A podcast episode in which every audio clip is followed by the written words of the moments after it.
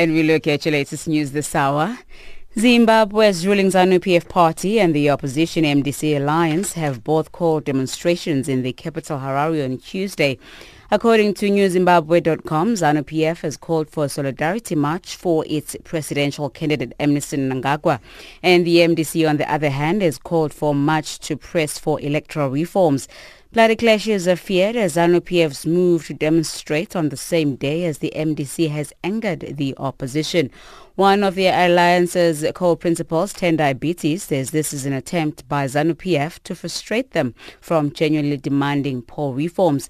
Zimbabweans are set to cast ballots on July thirtieth to choose a president, lawmakers and municipal councillors in the country's first election since longtime ruler Robert Mugabe was ousted last year.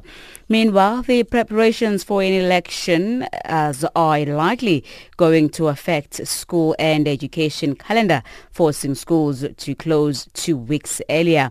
Already, the country's school calendar has been affected with increased tensions, but experts say these could affect learning, especially for those with disabilities. Maxwell Rafamoyo from the Education Coalition of Zimbabwe says elections mode has greatly affected the learning for children in the country. Uh, as we are all aware that uh, currently there is a new curriculum whose syllabuses are being, for the first time, coming to their end of their summative evaluation this year. So there is no clear uh, understanding as to how much time, uh, whether the syllabus will be complete by the time of the examination. And another delay by two weeks could also be fatal to the system, given that this will be the first examinations uh, for ordinary level under the new curriculum and for the A level. So it's definitely going to have a, a, a huge impact unless or until the government then adds another two weeks into the third term or during the, the, the holidays. Rescue work is resuming in Guatemala following Sunday's volcanic eruption.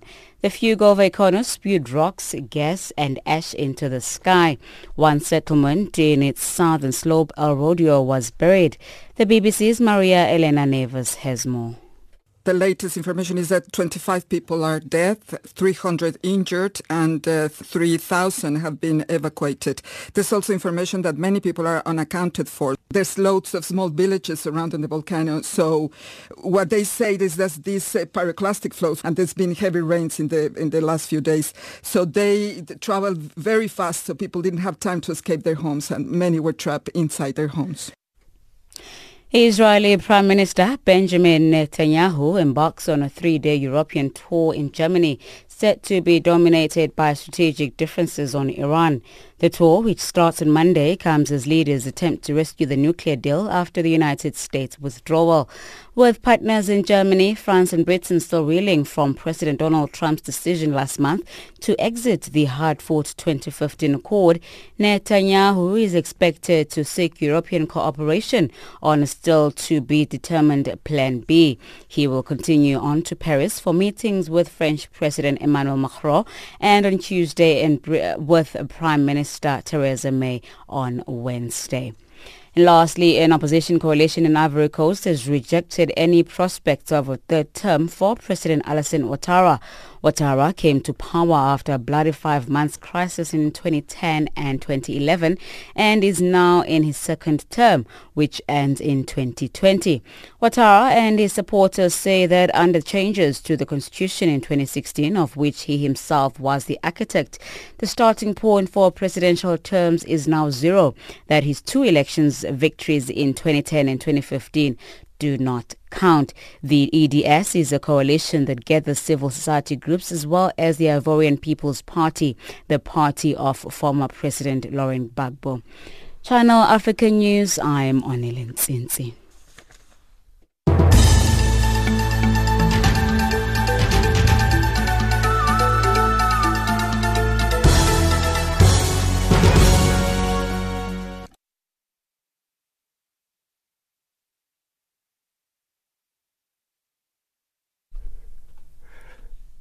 Good evening and welcome to Africa Digest. You're listening to Channel Africa, giving you news from an African perspective. We're broadcasting from Johannesburg on the frequency ninety-six twenty-five kilohertz on the thirty-one metre band to Southern Africa and on w w w dot channel africa dot co dot z a.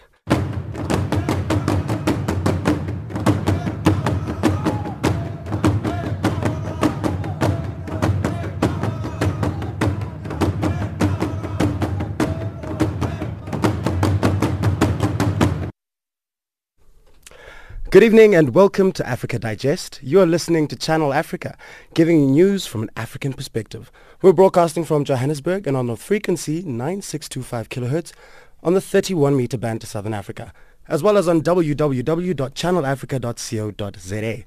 My name is Samora Mangesi, driving the show with Onel Nsinsi, Musani Matebula, as well as Mosiburi Makura. Top stories on Africa Digest at this hour. Police in Mozambique kill nine suspected insurgents after ten people were decapitated by suspected jihadists in the region last weekend. Kenya's president vows to reactivate the fight against graft while promoting national reconciliation. And in economics, mining company Emmerson raises eight million U S dollars by issuing new shares to develop a potash project in Morocco. In your sports, Serena Williams pulls out of the French Open. And again, this is Africa Digest. Starting off in Mozambique, police in Mozambique have killed nine insurgents in the country's far north after ten people were decapitated by suspected jihadists in the region last weekend. Cabo Delgado province, uh, which is expected to become the center of the country's nascent natural gas industry after several promising discoveries have seen a number of deadly attacks by suspected radical Islamists since last October. According to Professor Andre Thomashausen, international law expert, high rates of youth unemployment in the region have contributed to the rise of violent extremism.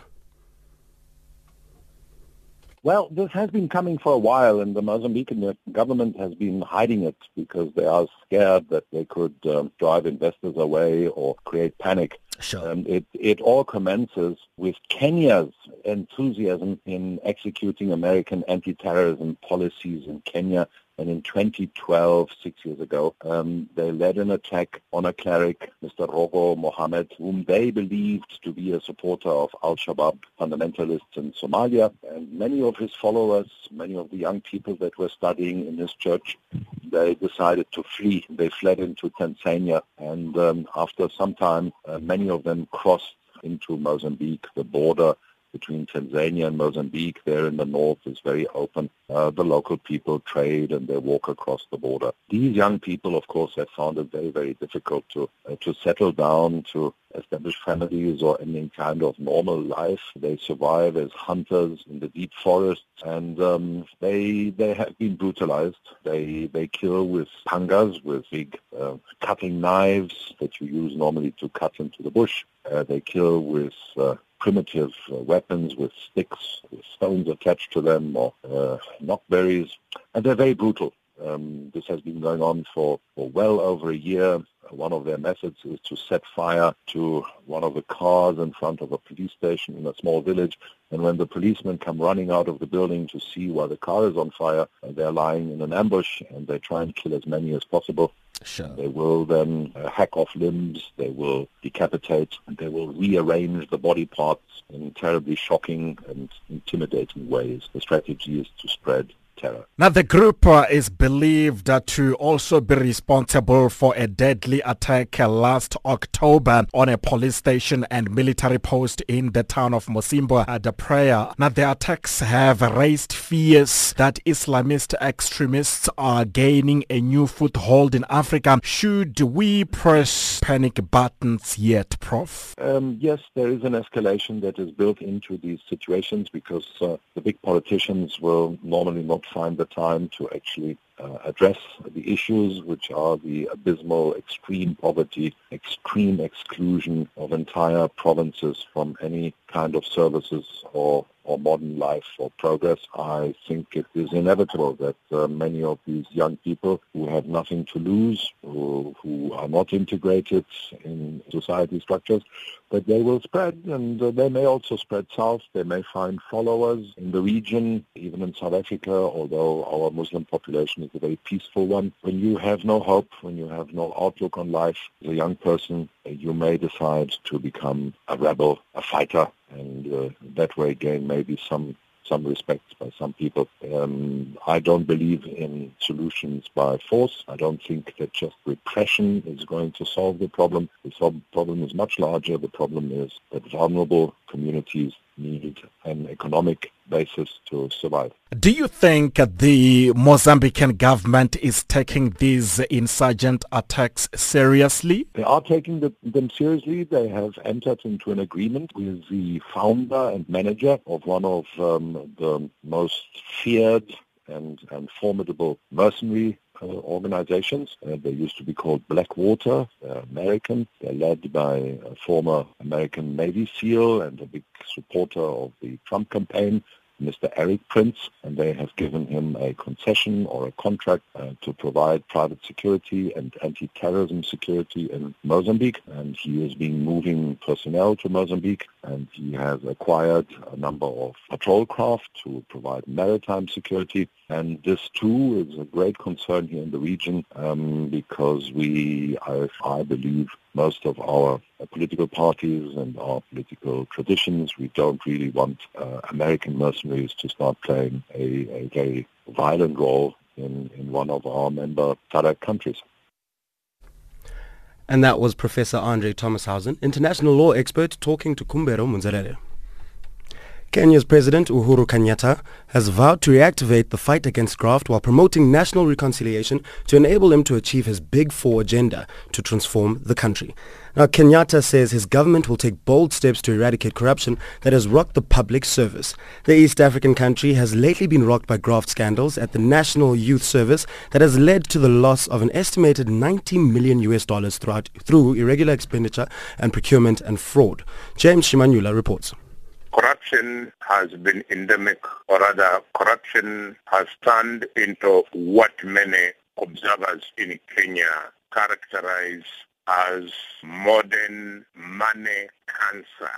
What they mean is that uh, over the past, to be more specific, over the past thirty years, leadership in Kenya, be it starting from the Moi era, coming to Kibaki era, and coming to the current uh, leadership, have always and have maintained the stance of saying we are going to eradicate corruption.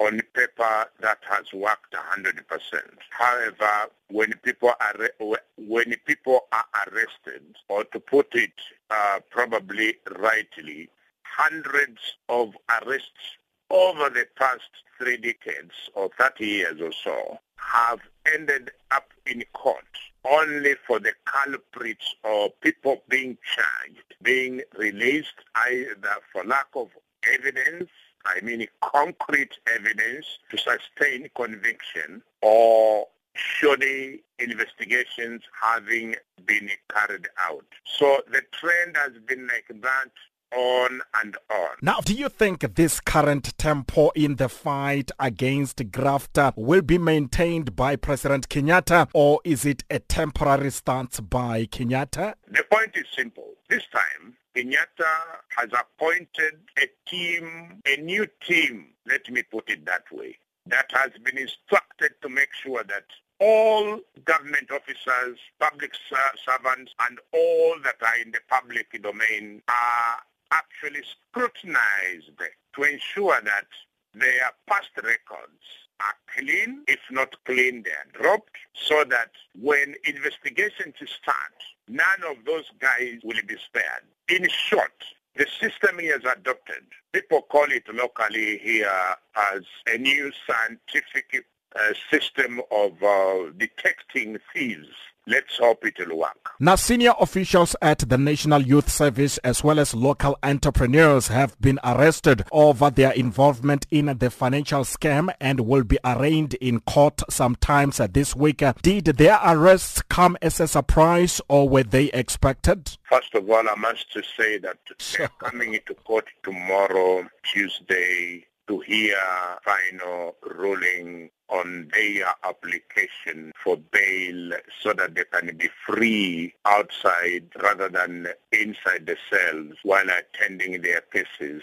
And they have hired some of the best brains in the country, some specialists in uh, making you commit a crime and you, you come out of it. Those are some of the best lawyers we have. All I can say in short is that this time the people that were arrested were big fish, as they call them locally, very senior officials that would have been protected by the government. The difference between now and in the past is that nobody came to your, I mean, to the uh, aid. Like uh, the chief of the National Youth Service himself was arrested. Had it been in the past, he would not have been arrested. So in short, they are very serious. And I repeat again, I can assure you with your program, you'll come back to me and say, you said it. That is me, I said it. This time, you will see heads roll, and they will roll as they march towards the courts and as the courts deliver objective judgments with the express purpose of sustaining a conviction and a convictions, sorry, sustaining conviction and the convictions indeed are likely to be sustained, and the jail, jails are just waiting for them. Now, Kenyatta's implementation of what is known as the Big Four agenda has been lauded across Kenya as it addresses some of the big challenges uh, within the public service department. Is the Big Four agenda the remedy that Kenya needs at the moment? Kenya needs a four agenda.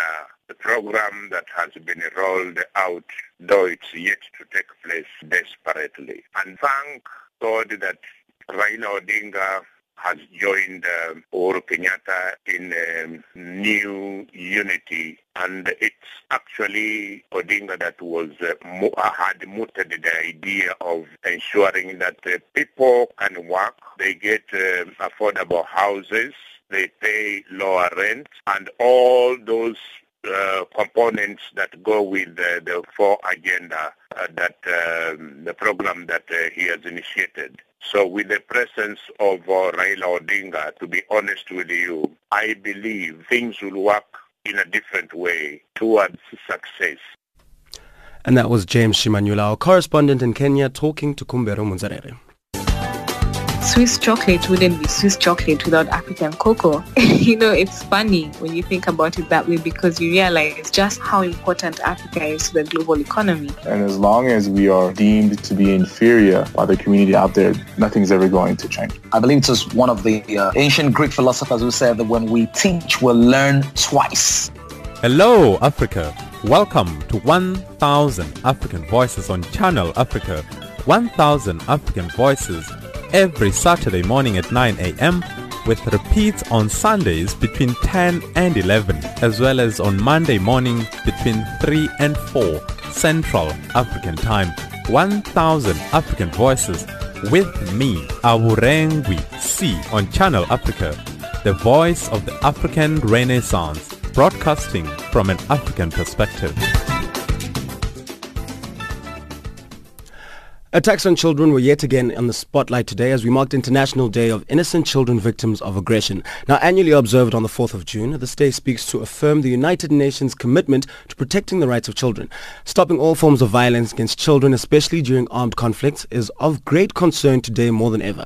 Now, for more on the significance of this day and what it calls for, we are now joined on the line by James Elder of the United Nations Child Agency, UNICEF. James Elder, thank you very much for joining us on Africa Digest. Thanks very much, Samora. Very, very good to be here. Now, James, let's first start off by reflecting briefly on how the day came about and what is its purpose. Yeah, look, I think the, the purpose of the day, uh, unfortunately now more um, relevant than in many years gone by, is just mm-hmm. to acknowledge the, the pain suffered by kids throughout the world who are victims of conflict, of physical, of mental, emotional abuse. Of, we all say, you know, childhood is this precious time, and and um wouldn't we all like to get it back? But no matter how difficult people's childhoods were, very few of, of, of us, you know, speaking or, or your audience, mm. have endured the type of childhood that we're referring to um, around a day like this. Those children in Syria, in Yemen, in South Sudan, Somalia, Afghanistan, Iraq, it just goes on and on. Um, so yes, the day did come around thirty-five years ago when the U N was appalled around acts of violence against Palestinian Lebanese children. Of course, it has extended because of those so many countries I, I, I listed then. It really is to try and remind people about the consequences of war on those who've got absolutely nothing to do with it, mm. but suffer the most, which is children. Now, UNICEF is one of the organizations expressing deep concerns around the situations of millions of children globally. Now, what's your assessment around the situation of the world's children and efforts to protect them? It's a funny time, Samora. On one hand, you know, children are, you know, poverty rates and so on are improving around the world. Mm. On another, right now, children being caught in the front line, we haven't seen it for decades. I mean, with really with little remorse and even less accountabilities, the people involved in these conflict, conflicts continue to basically blatantly disregard one of the most basic rules of war, and there are rules of war, and one of them is you protect children. So what we're seeing in all those countries I've mentioned is that no method of warfare is off limits, no matter how deadly it is for kids. We've got yeah. indiscriminate attacks on schools, on hospitals, abductions, rapes, child recruitment, abuse in detention.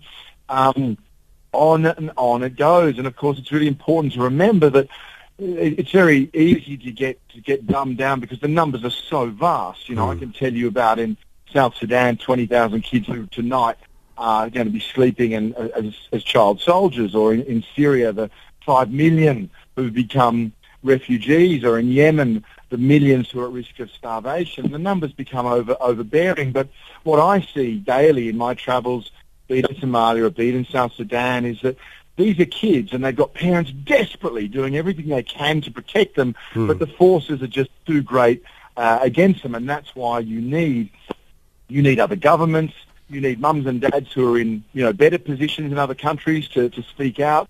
That's really the only way if humanity is going to improve. That, you know, if we can't defend our most vulnerable children in these countries, then I think um, you know, it's, it's a time for some pretty sad reflection.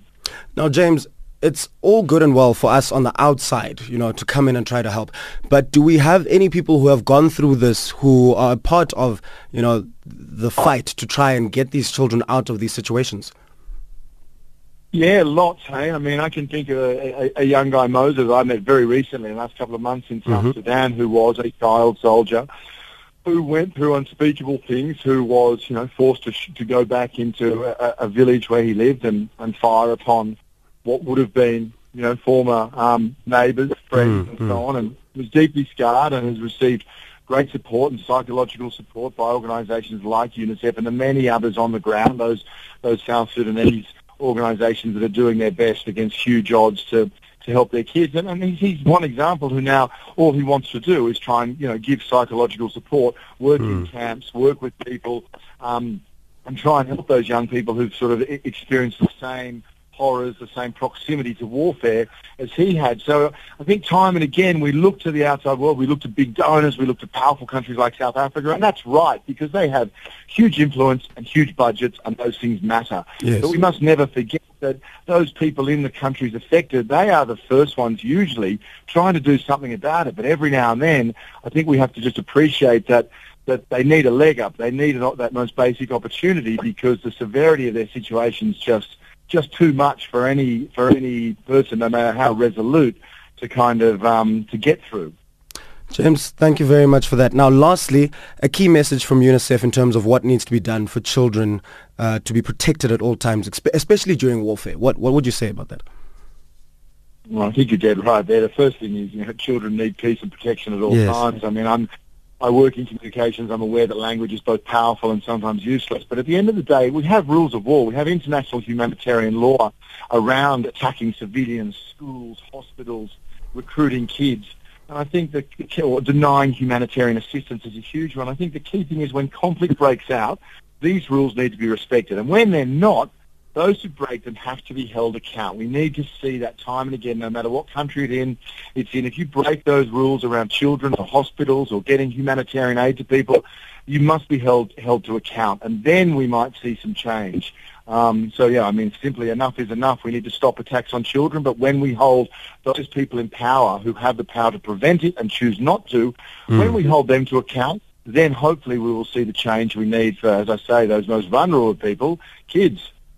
James, thank you so much for joining us, and uh, I really do hope that we, we actually see the change that you guys are trying to instill as UNICEF. And that was James Elder of the United Nations Children's Fund on the line from Nairobi in Kenya. South African President Cyril Ramaphosa is under pressure to deliver on a promise to ban pit latrines in government schools. It follows the deaths of at least two children. The Education Department recently finalized a report on all state schools that still use pit latrines. It is now up to the president to come up with a plan of action. But communities want change to happen fast. The B B C's Phumza Fihlani visited the community of the first victim in the rural province of Limpopo.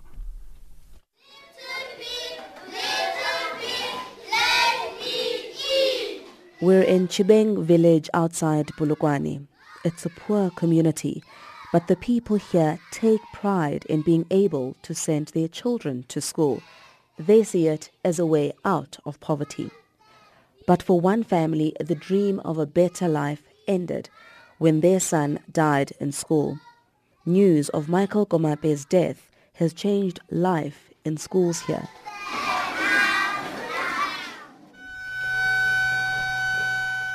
It's break time, and that means a bathroom break. Scores of six-year-olds are walking past me holding hands. They're wearing blue and grey school uniform. There's also a new addition, though, to this bathroom break, and that is an adult is accompanying each group. The teachers do this to make sure that all the students that make it to the pit toilets also make it out. Inside a brightly colored classroom, a group of five-year-olds are hard at work. They are learning how to count, how to be safe on the road, and not to play with fire. There is something extra that schools in this area are now having to teach these little ones, not to go to the toilet alone. Four years ago, little Michael fell into a pit toilet at his school. It was made from rusty corrugated iron, and the seat gave in while he was using it. He was found hours later. He had drowned. His father, James Komape, meets us and takes us back to where it happened. When I arrived at the school, I saw Michael's hand inside the toilet. It truly broke my heart. I've never seen anything like that in my life. I've never heard of anyone dying inside a toilet. The way he died has caused my family and I great trauma. I still ask myself what we did to deserve this. James tells me no one has taken responsibility for the incident. The Komape family have taken the government to court over Michael's death. Here in South Africa, access to proper sanitation is a basic human right protected by the Constitution. And yet pupils in nearly five thousand schools across the country are still forced to use pit toilets such as these ones, and some even worse. And so communities are worried that they've become another tragedy just waiting to happen. But change is coming, even if slowly. A four-hour drive from Bulukwani, a township, is the proud home of a new model of government schools. They come with state-of-the-art facilities and a new safety feature, toddler-sized toilets. The Education Department's Elijah Mhlanga hopes they will be the answer to South Africa's pit latrine crisis. You see, the, the toilet uh, seats are those smallest that you can find, and the water basins as well are very low for their age. But we have, of course, had a couple of incidents in government schools here in South Africa where two learners drowned inside a pit toilet. Why has it taken so long for the government to roll out such facilities? We've been working on this for, for some years now, but of course the education system keeps on growing. The demand for space in our schools is increasing every year. We have built over two hundred schools of this type all over the country, in rural areas mostly, because that's where the challenge is most felt. We continue to do so, but uh, the learners that are still waiting, to them life is not fair because they don't have what they see other kids in other provinces have. But for James, who is fighting for change in his community, no children in South Africa should still be forced to use these shoddy facilities. He doesn't want another family to know the pain that still haunts them so many years later. And that report was by the B B C's Pumza Fihlani. But right now it's time for the news headlines.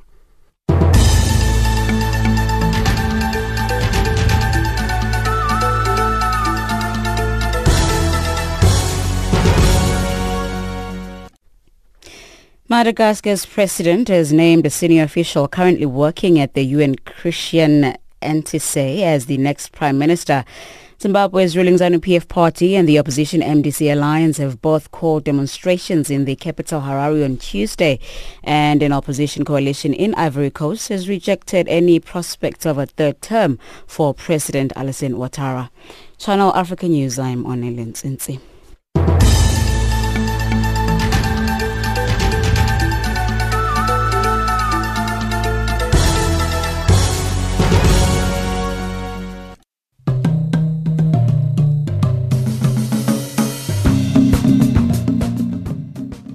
Are you interested in generating business leads, networking, forming new partnerships, and igniting growth opportunities? Then you will be interested in the Vision twenty thirty Summit. Themed Skills, Economic Growth and Investment, the summit takes place from the twentieth to the twenty-first of June at Emperor's Palace in Ekurhuleni, South Africa. Speakers include Bonang Mohale, Tshidiso Matuna, Nomalungelo Gina, Sai Mamabolo, Khanyisile Koyama, and Risenga Maluleka.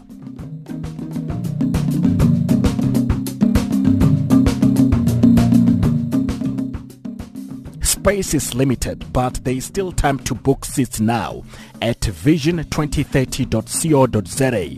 That's vision twenty thirty dot co dot za.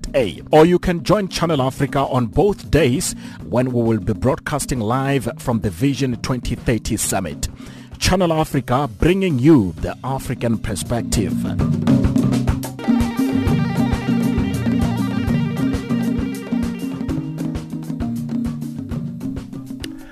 The South African Broadcasting Corporation's new brand is about more than just providing radio and T V news shows with a fresh look and feel.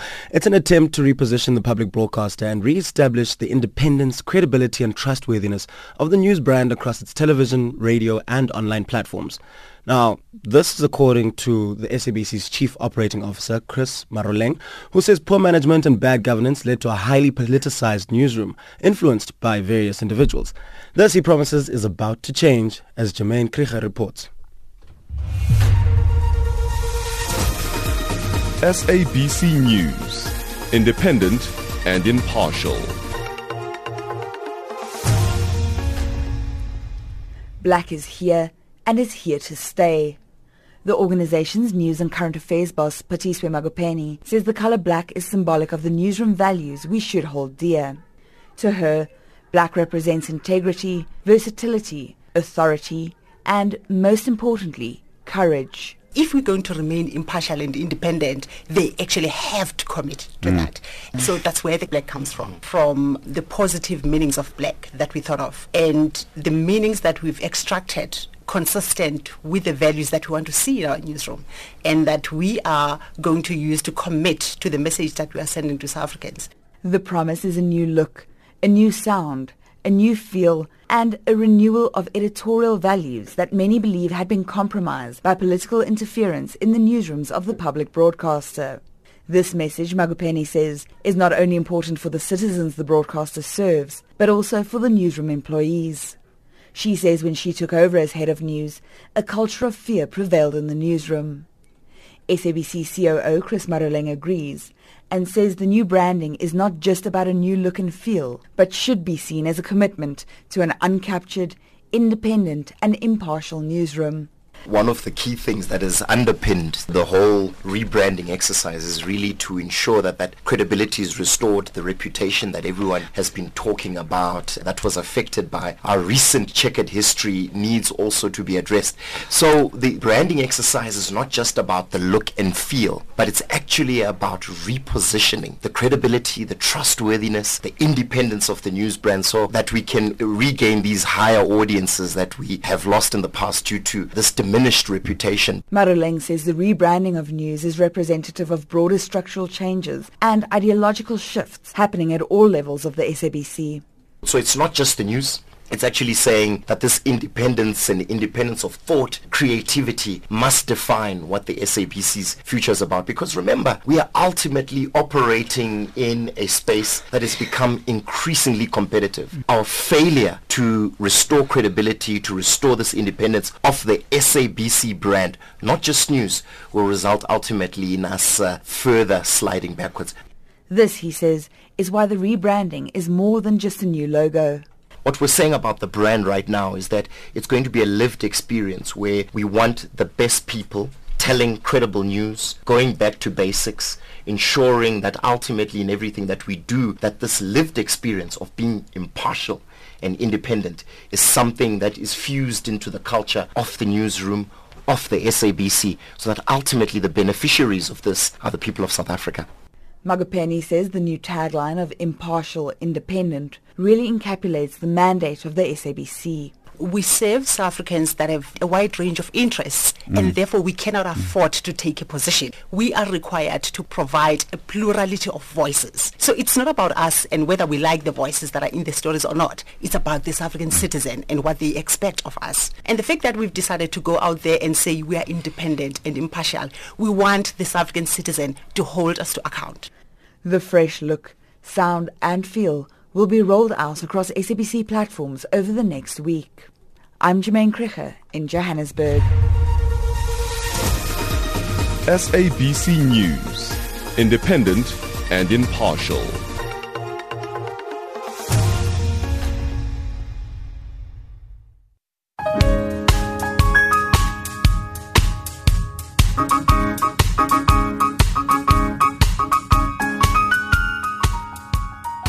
South Africa, it's here! The inaugural Soweto International Jazz Festival two thousand eighteen. It's a global celebration of Soweto from Thursday, June the fourteenth to Sunday, June the seventeenth at the state-of-the-art Soweto Theatre Festival Complex.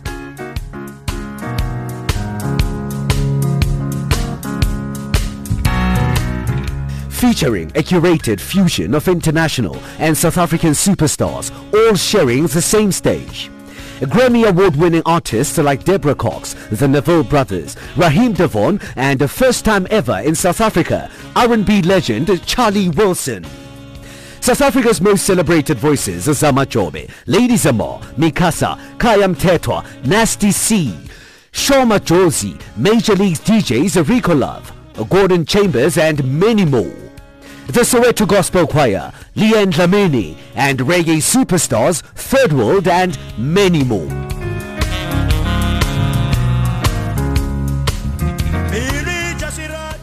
Come experience the jazz greats Bob James, Spyro Gura, Irvin Mayfield, Marion Meadows, and Ernie Smith. Tickets are on sale now at Web Tickets and the Soweto Theatre box office or online at soweto theatre dot com. For more info, log on to w w w dot soweto i j f dot com or hit us up on social at Soweto Jazz Fest.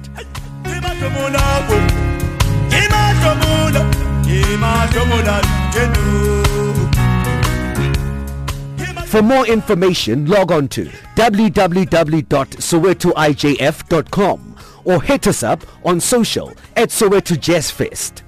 A celebration of the most amazing music, culture and people. The Soweto International Jazz Festival two thousand eighteen. Thursday, June the fourteenth to Sunday, June the seventeenth at the state-of-the-art Soweto Theatre Festival Complex. Get your tickets now!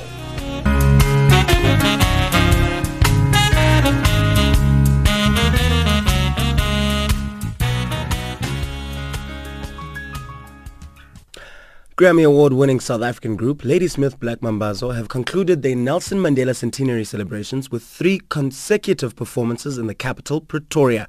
Now, music fans were treated to a two-hour-long Iscathamia live music show each evening since Friday at the City State Theatre over the weekend. President Cyril Ramaphosa attended last, the last day of the event on Sunday. Now, Fanuel uh, Shuma reports.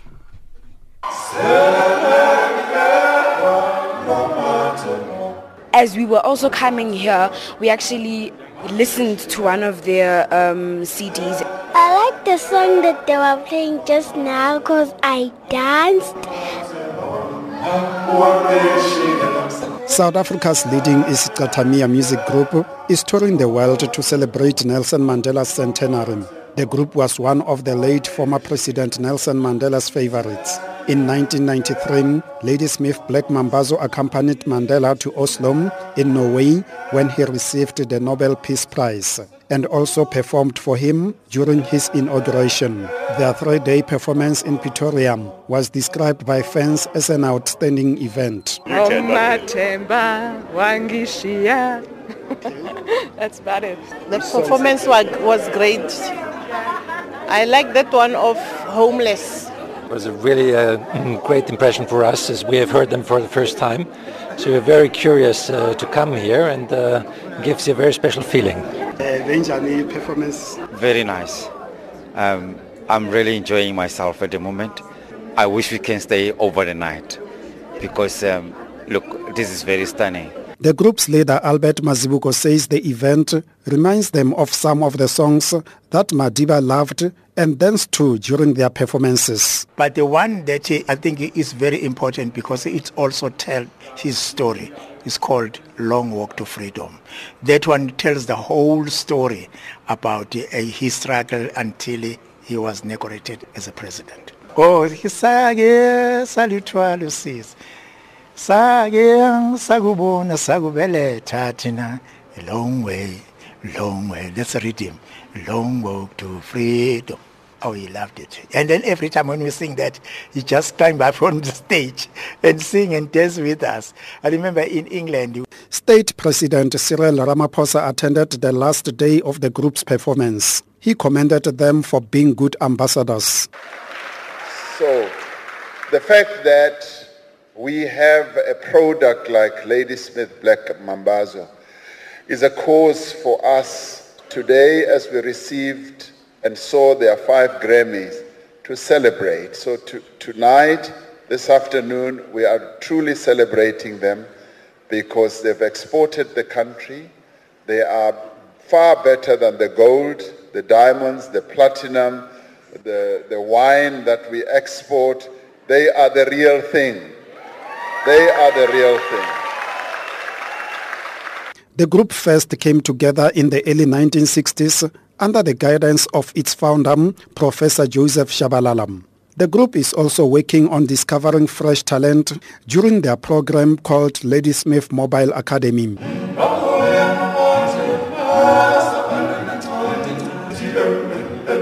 Fanuel Shuma, S A B C News, Pretoria.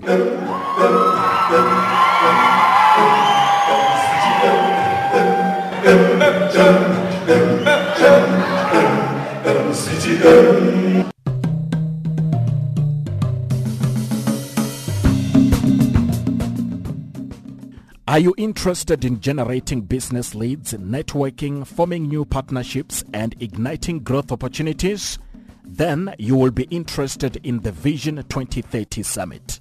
Themed Skills, Economic Growth and Investment, the summit takes place from the twentieth to the twenty-first of June at Emperor's Palace in Ekurhuleni, South Africa.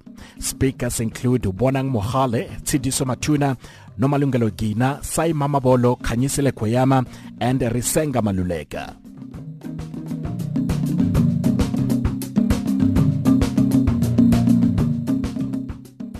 Space is limited, but there is still time to book seats now at vision twenty thirty dot co dot za. That's vision twenty thirty dot co dot za. Or you can join Channel Africa on both days when we will be broadcasting live from the Vision twenty thirty Summit.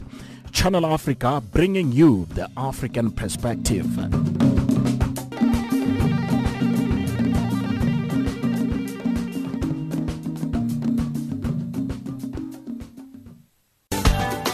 Swiss chocolate wouldn't be Swiss chocolate without African cocoa. You know, it's funny when you think about it that way, because you realize just how important Africa is to the global economy. And as long as we are deemed to be inferior by the community out there, nothing's ever going to change. I believe it was one of the uh, ancient Greek philosophers who said that when we teach, we'll learn twice. Hello, Africa. Welcome to one thousand African Voices on Channel Africa. one thousand African Voices every Saturday morning at nine a.m. with repeats on Sundays between ten and eleven, as well as on Monday morning between three and four Central African Time. one thousand African Voices with me, Awurengwi C, on Channel Africa, the voice of the African Renaissance, broadcasting from an African perspective. At seventeen forty-five, and Musani Matebula is standing by to let us in on a bit of what's happening on the world of economics.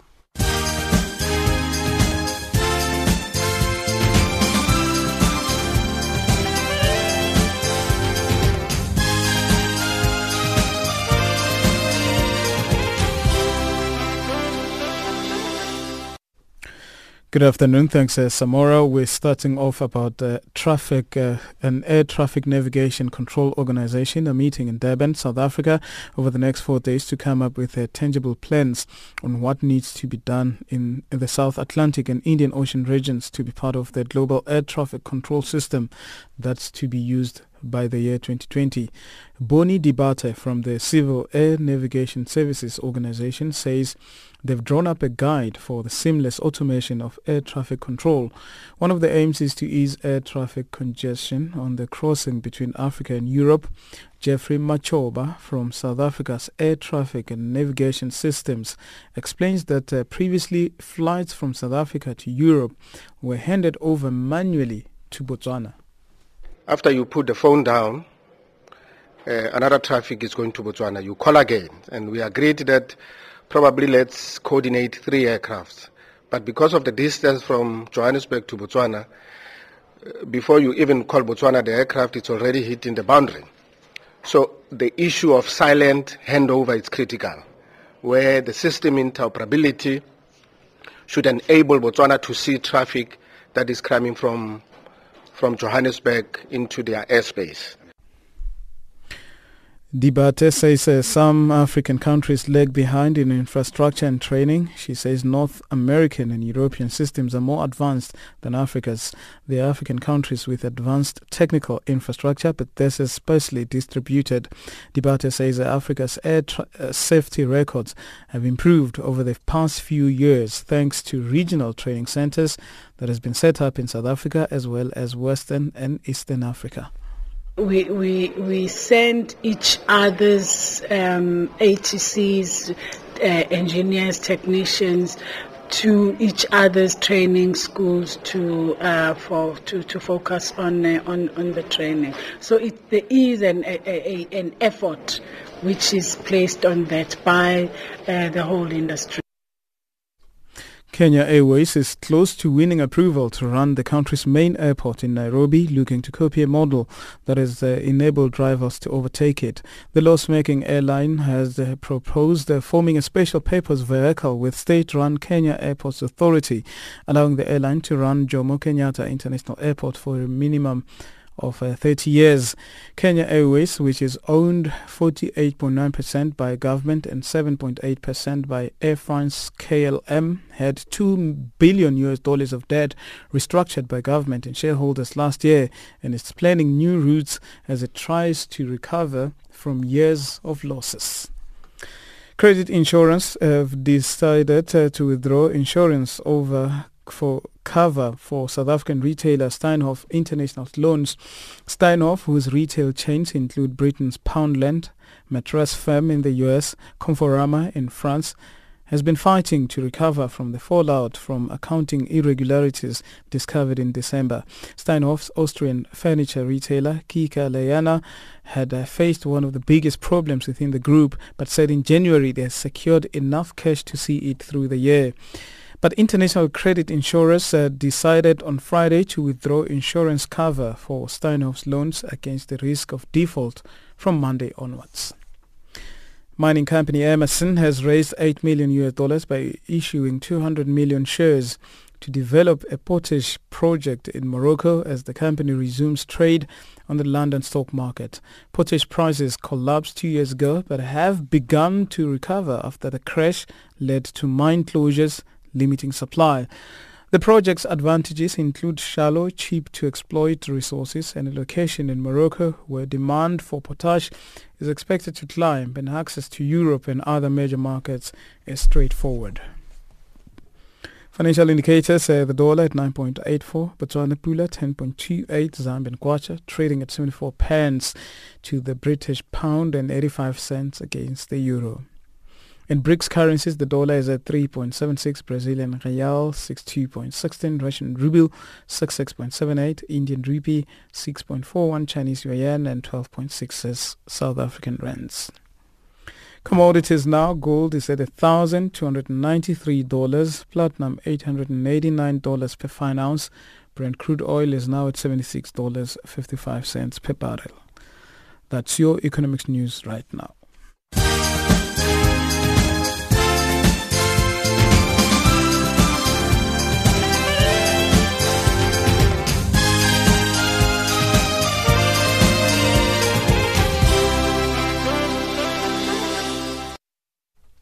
And now it's time for your sport with Mosiburi Makura.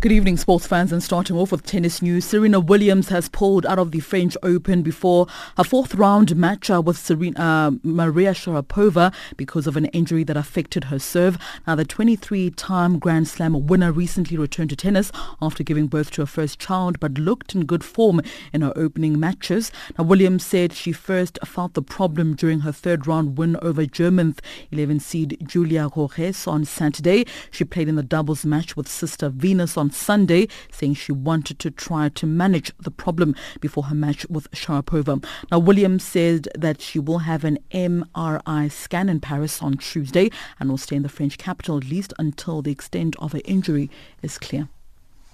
Unfortunately, I've been having some issues with my pec and my pec muscle, and unfortunately, it's been getting worse to a point where right now I can't actually serve, so I'm going to get an M R I tomorrow. Um, I'm going to stay here and see some of the doctors here and ha- see as many specialists as I can, and I won't know that until I get those results. Well, Williams had worked very hard to get back in shape and was making her Grand Slam comeback at the French Open following the birth of her daughter last September. Physically, I'm doing great, and you know, again, it hasn't been easy. I sacrificed so much to, to be at this event, and um, I can only take solace in the fact that I'm going to continue to get better, and I had such a wonderful performance in my first Grand Slam back, and um, I just feel like it's only going to do better, and I'm coming up on hopefully surfaces that are my absolute favorite to play on, and Um, that I do best on, so um, hopefully I, you know, can continue to, to heal and be able to play those events. Now, still in Paris, saved by fading light. The night before, there was no escaper for world number two Caroline Wozniacki as she lost her seven six, six three in the French Open fourth round to Russian Daria Kazatkina. Now, Kazatkina led seven six, three three on Sunday when play was called off. It was all but over in a matter of minutes on court Philippe Cartier as the Russian rattled off the three games she needed to reach her first Grand Slam quarterfinal. Wozniacki had this to say about her defeat. You know, she's a tough opponent. She played really well, and I think yesterday could have gone either way as well. Yeah, it's definitely not easy, but, um, you know, it's the same for both, obviously, and you just try and recoup and regroup and, and come back and, and get a strong start. And I honestly didn't think I played badly this morning. I just, uh, you know, she didn't miss one ball, and and she was playing very close to the lines, and I was trying, trying what I could, but it just wasn't enough today. Meanwhile, South Africa's Kevin Anderson threw away a golden opportunity to reach the quarterfinals for the first time at Roland Garros against Diego Schwartzman earlier today. Anderson started like a house on fire, quickly winning the first two sets. For a loss of only three games, he looked set for an easy victory when serving for the match at five four in the third set before faltering to allow the diminutive Argentine to reel off three um, straight games to steal the set. Now, the fifth seed started with four breaks to serve before the eleventh-seeded Schwartzman again took control of the match, clinching the decider for a one six, two six, seven five, seven six, six two win. And finally, in World Cup news, Belgium coach Roberto Martinez uh, says he put Vincent Kompany in, la- in his lineup for the World Cup, retaining the Manchester City captain in his squad despite a groin injury, but putting Laurent Seaman on standby for the tournament in Russia. Martinez says that the World Cup rules do allow the final squad to be named twenty-four hours before they kick off their campaign. We're going to try to use the rules, um, you know, what advantage. We need to make the final outfield players squad twenty-four hours before Panama. That's the seventeenth of June. With Vinny Kompany, we've spoken very closely with Manchester City, and the experience over the last few years is that uh, Vinny's reaction to certain soft tissue injuries, they cannot uh, describe by a scan. You need to wait a period of seven, eight days, and then you get a a good opportunity to make a good diagnosis. Well, that said, it's ten days to go before the FIFA World Cup gets underway. Those are your sports news at this hour. I'm back with more sports news just before eight p.m. Central African time.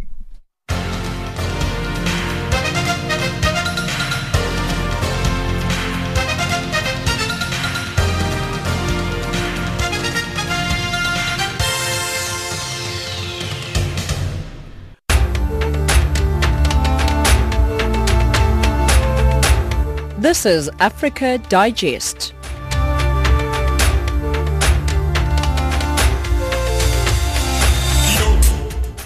And that wraps up Africa Digest at this hour. From myself, Samora Mangesi, producer Luyanda Maome, as well as the rest of the Africa Digest team, thank you very much for listening. For comments on the show, do send us an email, info at channelafrica.co.za, or you can send us a WhatsApp to plus two seven, seven six three zero zero, three three two seven. You can also tweet us at Channel Africa one. Taking us to the top of the hour is Naninina by Vusinova.